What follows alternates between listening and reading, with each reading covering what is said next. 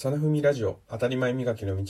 この番組は日常の当たり前基準を高め、人生をちょっとだけ豊かにする番組です。おはようございます。真田文也です。今日は走るの当たり前を磨くをテーマにお話をします。まあ、走るといっても、ランニングと日常動作の走るというのは違うと思います。ランニングは走ること自体が目的でありまして、まあ、健康になるとか、まあ、運動するということが、まメインのことになります。ただ、日常生活の走るというのは、まあ、必要に迫られて走っているということが多い。つまり、他の目的があって、急いでいるから走っている。まあ、そういった意味合いがあるのかなというふうに思います。で日常の走る場面を振り返ってみると、皆さんどんな時に走ってるでしょうか、まあ、電車に乗り遅れそうになって走る。こう、あ、友達、ね、おしゃべりに夢中で友達の集団から離れちゃったから追いつくのに走る。子供がね、飛び出した時に一生懸命追いかけて走るとか、横断歩道、ああ、もうすぐ赤に変わってしまうっていうのを途中から走る。そんな場面が多いんではないかなと思います。つまり、こうせざるを得ない。まあ、何か走る必要性があって仕方なくする行為っていうのが日常の中での走るの位置づけではないかなというふうに思います。これはあの考えてみて意外だなと私は思いました。皆さんどうでしょう？で、学生の時はよく廊下を走らないって言われたと思うんですけれども、これはね、日常の場面で走るっていう場面がネガティブなことを考えると、走らないようにするっていうのは意外にいいことなんじゃないかなと思いました。つまり、まあ、廊下を走らないっていう、のがなぜかっていう意味で考えると、まず一つは、あの、細いね、通路ですので、走ると危ないっていうのがありますし、まあ、急な曲がり方とか、教室から出てくる人、いつどこから出てくるかわかんないようなことなので、まあ、走ったら危ないっていう、まあ、まずそういった意味付けがまず一つあると思います。で、もう一つが、あの、間に合うように移動しろっていうことだったんじゃないかなと、今、振り返ってみて思います。廊下を走る。まあ、友達と追いかけっこをしてて走るとか、お前あいつのこと好きなんだろ、マジ言うなよ、みたいな感じでふざけて走るっていうことはあるにしても、ああ、やばい、次の音楽室への移動が間に合わないみたいな形で走ってる人っていうのは結構いたと思うので、そういう準備っていうのをね、きちんとして間に合うように移動しなさいっていうのが、廊下を走らないっていう意味だったのかなと。つまり日常生活で準備をしたり、まあ余裕を持って行動するってことを先生たちは伝えなかったんじゃないかなと。まあ改めてこの走ることを考えて思いました。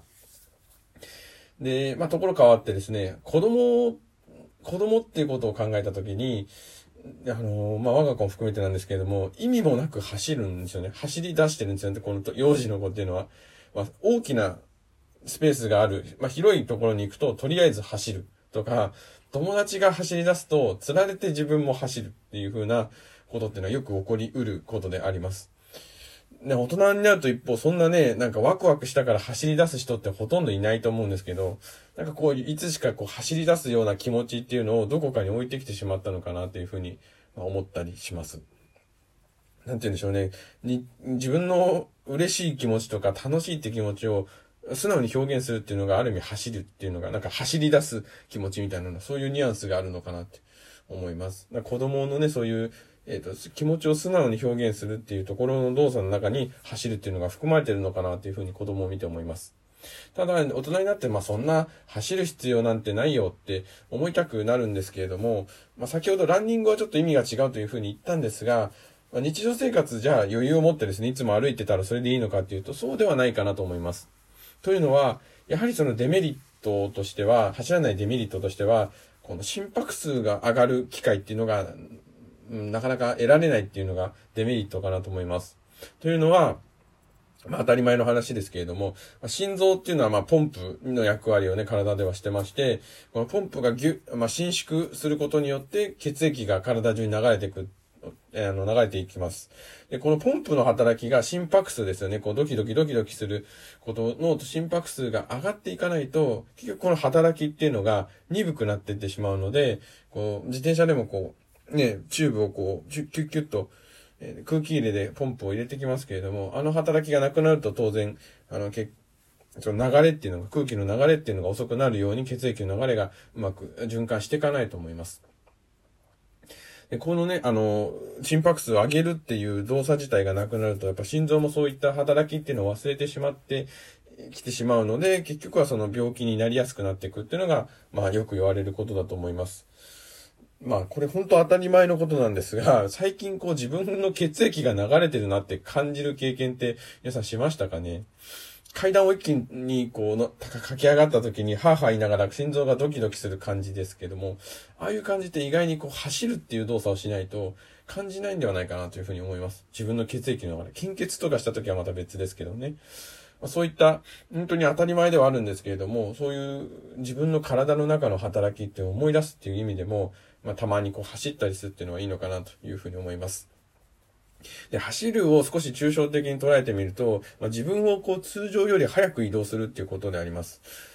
うん、まあそんな難しく考えなくても、まあ、私こうは、まあ、走るのが大事だなと思うのは、いざという時の選択肢があるかないかってことだと思います。つまりこう危険を回避するとかですね、誰かを守りたいと思った時に、自分が走れないとですね、それが、うん実行できないわけですよね。危ないなって思った時に体がやっぱ反応するかどうかっていうのは日常生活のこの体の使い方によるところが大きいと思いますので、やっぱ自分をね、あの、早く移動ができる足を持ってると言いますか、体を持ってるっていうことは、まあ、いざという時の選択肢が増えることにつながっていくのかなというふうに思います。まあ、そんなことを思いながら、まあ、早歩きとかだけでもいいんですけどもね、運動っていうのはいいと思いますし、まあね、そういう、いきなりこう、有酸素運動無理だって言うんだったらピラティスからでもいいのかなというふうに個人的には思ったりします。ストレッチでもいいかと思います。ぜひですね、ちょっとこの健康的なところを考えていただくきっかけになっていただければ幸いです。今日も最後まで放送をお聞きいただきありがとうございます。よかったなと思った方はぜひポチッといいねボタンを押してください。では次回の放送もまた聞いてください。ではまた。